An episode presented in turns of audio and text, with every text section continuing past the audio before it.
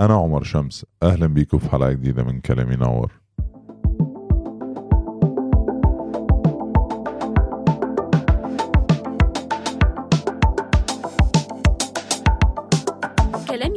هو أول بودكاست عربي مبسط عن الحياة المالية. كل حلقة عبارة عن رحلة استكشافية لتحسين مفاهيمنا ومناقشة أفكار وتجارب مالية مختلفة. عمر شمس هو شريك مؤسس لشركة Introspect Capital جميع الآراء التي تم التعبير عنها من قبل شمس وضيوف البودكاست هي آراؤهم الشخصية ولا تعكس رأي أي كيان ينتمون إليه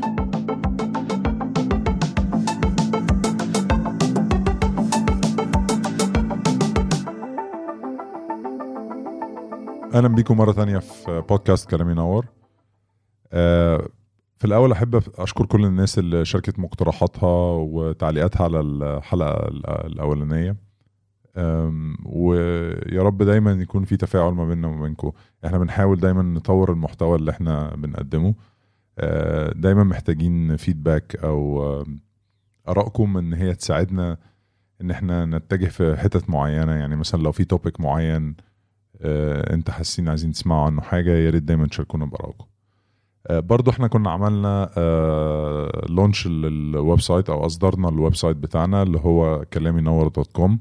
آه، للناس اللي هي جديدة في عالم البودكاست آه، إحنا هننزل الحلقات directly على ال website فتقدر تسمعه من داخل ال website وبرضو آه، على الصفحة الرئيسية حطينا المنصات الرئيسية زي Apple Podcast أو آه، جوجل أو Spotify ودول أكتر أعتقد ثلاث أماكن ممكن الناس بتكون بتسمع فيهم عالميا يعني.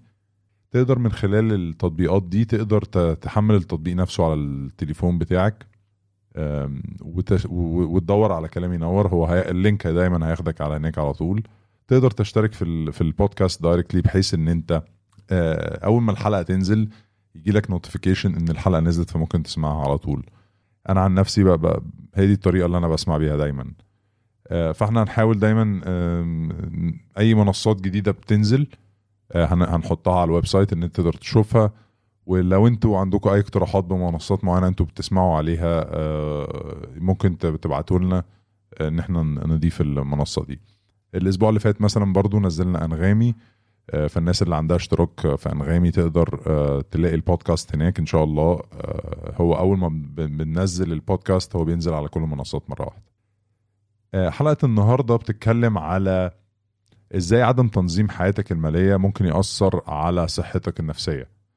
هنلاقي التوبيك بتاع الصحة النفسية ده آه، موجود آه، بشكل كبير في السنين الأخيرة. الناس بتتكلم عليه من آه، في مختلف المجالات.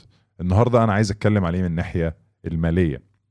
عايز أشوف شوية علامات كده آه، أتكلم عليها. لو العلامة دي بتحصل لك يبقى أنت في تأثير جاي من الفلوس على صح... بيأثر بشكل سلبي على صحتك النفسية. فلازم الأول أعرف ان ان الحاجة دي موجودة عندك. فأنا النهارده هتكلم على كذا علامة ممكن نشوفها. لو بتحصل لك إزاي ممكن تعرفها وإزاي ممكن تفكر فيها وإزاي نحاول مع بعض تخرج منها يعني. أول حاجة إن إحساسك بعدم تحكمك في حياتك. بمعنى انت النهارده هديك مثال مثلا لو انت نازل خارج آه، في الزحمة. لو عندنا مشوارين المشوارين 45 دقيقة بس انت آه، نازل في طريق هتنزل من أوله لآخره ومفيش ولا إشارة ومش هتقف وهتاخد 45 دقيقة في طريق ستريت من غير أي مشاكل.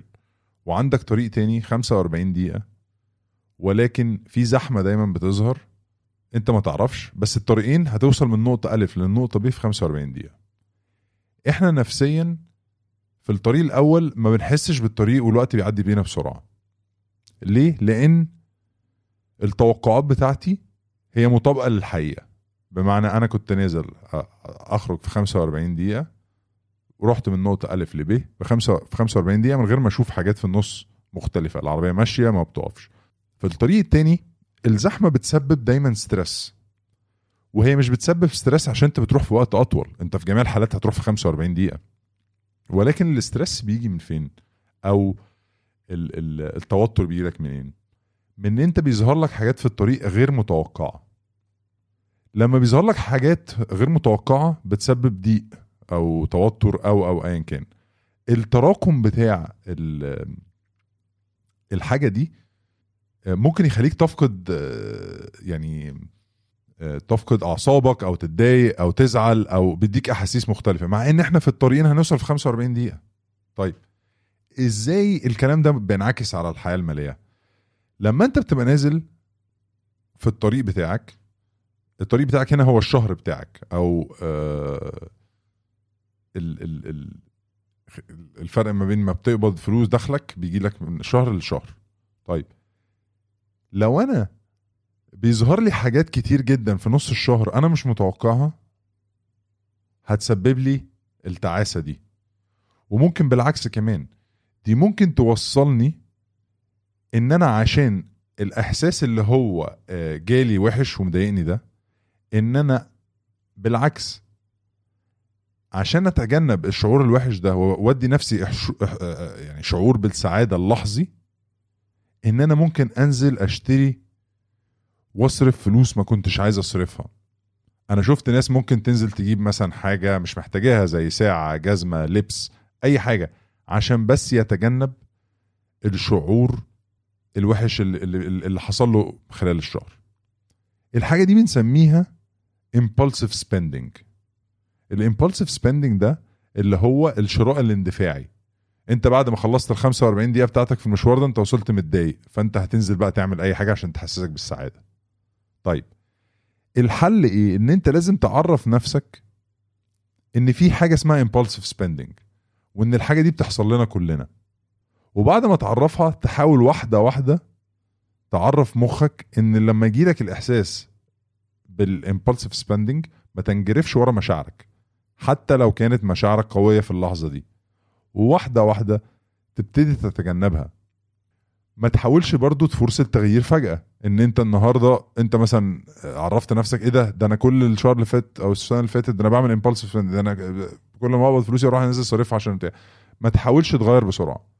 بالراحة هتاخد وقت. لازم يبقى عندك أهداف واضحة وطويلة من التغيير. أنا مش فارقة معايا إن أنت تغير الموضوع ده في خمس دقايق أو في الشهر ده حتى. تاني علامة أنا بشوفها دايما إن أنت بتحاول تتجنب المشاكل بكل الطرق المشاكل المالية. هبتدي هتبتدي تحاول تتجنب دفع الفواتير بتاعتك. هتبتدي تحاول آه، تهرب من أي حاجة ليها علاقة بالفلوس. إيه ده؟ مش عارف إيه عايز مننا فلوس. آه، إيه ده؟ الحق هات هنا فلوس. طيب. دي مشكلة كبيرة لأنك كل ما تتجنب المشاكل هتتراكم عليك من غير ما تاخد بالك أصلا. ودي مشكلة كبيرة لأنك مش هتقدر تفكر في ميزانيتك بشكل واضح. إنك تعمل ميزانية هيتطلب منك مجهود نفسي كبير أرقام وحسابات كتير عشان توصل لرقم حقيقي بيمثل مصروفك الشهري مثلا. بسأل ناس كتير أنت بتصرف كام في الشهر. الإجابة بتاعته بتكون بصرف 100 بس لما أقعد معاه مثلا ونتكلم بنود واحدة واحدة كده قول لي أنت بتصرف في إيه نلاقي إنه أصلا بيصرف 130 وهو أصلا دخله 120 فكل شهر هو أصلا فاكر إن هو المفروض يحوش 20 ليه؟ لأن هو فاكر إن هو بيصرف 100 ولكن هو بيصرف 130 فبيطلع بعجز كل شهر 10 والعجز ده بيتراكم وبيسبب ضغط نفسي كبير على الناس.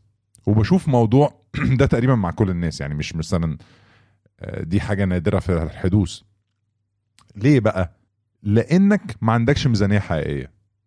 تقعد مع نفسك المفروض الأول تعمل جرد كامل لكل مصاريفك وتكتبها بطريقة منظمة أنت ممكن تفهمها. مش لازم يعني تتابع طريقة معينة موجودة في كتاب معين أو حاجة. ابتدي بحاجة بسيطة ابتدي بورقة وقلم اكتب مصروفك اكتبه بشكل أنت تعرف تقراه وأنت بتستريح ليه والكلام ده. مش لازم تتبع أسلوب يعني علمي من أول يوم. حاجة أنت فاهمها. كده إحنا عملنا إيه؟ حطينا اكسبكتيشن وتوقعات حقيقية لنفسنا. لازم تسيب لنفسك براح كمان شوية وانت بتعمل ميزانية. مش لازم تعمل كل حاجة بالقرش. يعني لو بتصرف آه، 10 جنيه أو 10 دولار على مثلا بند التعليم في الشهر مش لازم تحط 10 بالظبط ممكن تحط 10 ونص أو 11 دايما خلي ميزانيتك وأرقامك التقديرية أعلى شوية من الحقيقية حاجة بسيطة. ليه؟ لأن إحنا بنتكلم هنا في ميزانية متوقعة مش بنتكلم في حاجة. إحنا ليه بنعمل الميزانية؟ عشان توقعاتك تبقى قريبة من الحقيقة. طيب كده إحنا حلينا تلات أرباع المشكلة. الربع اللي فاضل عليك إنك تنفذ بقى الميزانية دي. إحنا كده كده هنعمل حلقة كاملة إزاي تعمل الميزانية خطوة بخطوة. يعني مع بعض هن... هن... هنمسك الميزانية بتاعت البيت شكلها عامل إزاي المفروض يبقى إيه المصاريف الثابتة إيه المصاريف المتغيرة ال- التحويش أو السيفنج بتاعك بيجي فين في الميزانية اللي يروح استثمار وإيه اللي يروح آه، مش عارف كل التفاصيل دي هنعملها في حلقة لوحدها كاملة. بس النهارده أنا بس بعرفك إن عدم وجود الميزانية دي هو اللي بيخليك بتتجنب أصلا إدارة الإدارة المالية بتاعتك اللي في البيت. وعلى فكرة أنا مش بتكلم بس على آه، راجل أو آه، رب أسرة أو كده. بالعكس لو اتنين متجوزين الاتنين جزء من الميزانية. لو واحدة لوحدها مش متجوزة دورها إن هي تدور الميزانية بتاعتها لأن هي عايشة لوحدها. فالكلام ده مش موجه لمثلا لرب الأسرة أو ال- الرئيسي اللي بيصرف في البيت. أنا بتكلم مع أي حد عنده دخل وعنده مصروف سواء أنت عندك 20 سنة عندك 50 عندك 70 ايا كان. لازم يبقى عندك الميزانية. لازم تيجي تقول لي الرقم الحقيقي اللي في الشهر اللي أنا بصرفه هو كذا. لأن الدخل واضح. الدخل هو عبارة عن مرتبك وأي حاجة جانبية بتجيلك من أي اسيت أو أصل جانبي بيدخلك دخل. ولكن دايما المشاكل بتحصل فين؟ في الميزانيات. العلامة اللي بعديها ثقتك بنفسك بتقل مع الوقت. في إن أنت مش قادر أو مش عارف تطبق أو أو أو أو. أسباب كتير ممكن تخليك تفقد الثقة في نفسك أو تفقد الثقة في آه، آه، إدارتي المالية للبيت أو كان كان أنا عامل ميزانية بس كل ما بحاول أنفذها ما بعرفش. اللي أنا عايز أقوله لك إن ده طبيعي جدا إن هو بيحصل مع كل الناس. المخ زي أي عضلة في جسمك. لما بتروح الجيم مثلا أو النادي أو ايا كان بتبتدي تتمرن. بعد وقت طويل بيظهر نتائج نتائج التمرين ده عليك. يعني مش بتروح أسبوع مثلا فتبتدي آه، كل عضلات جسمك بتبقى على المستوى اللي أنت طالبه أو ايا كان أو تخس أو تعمل أي حاجة.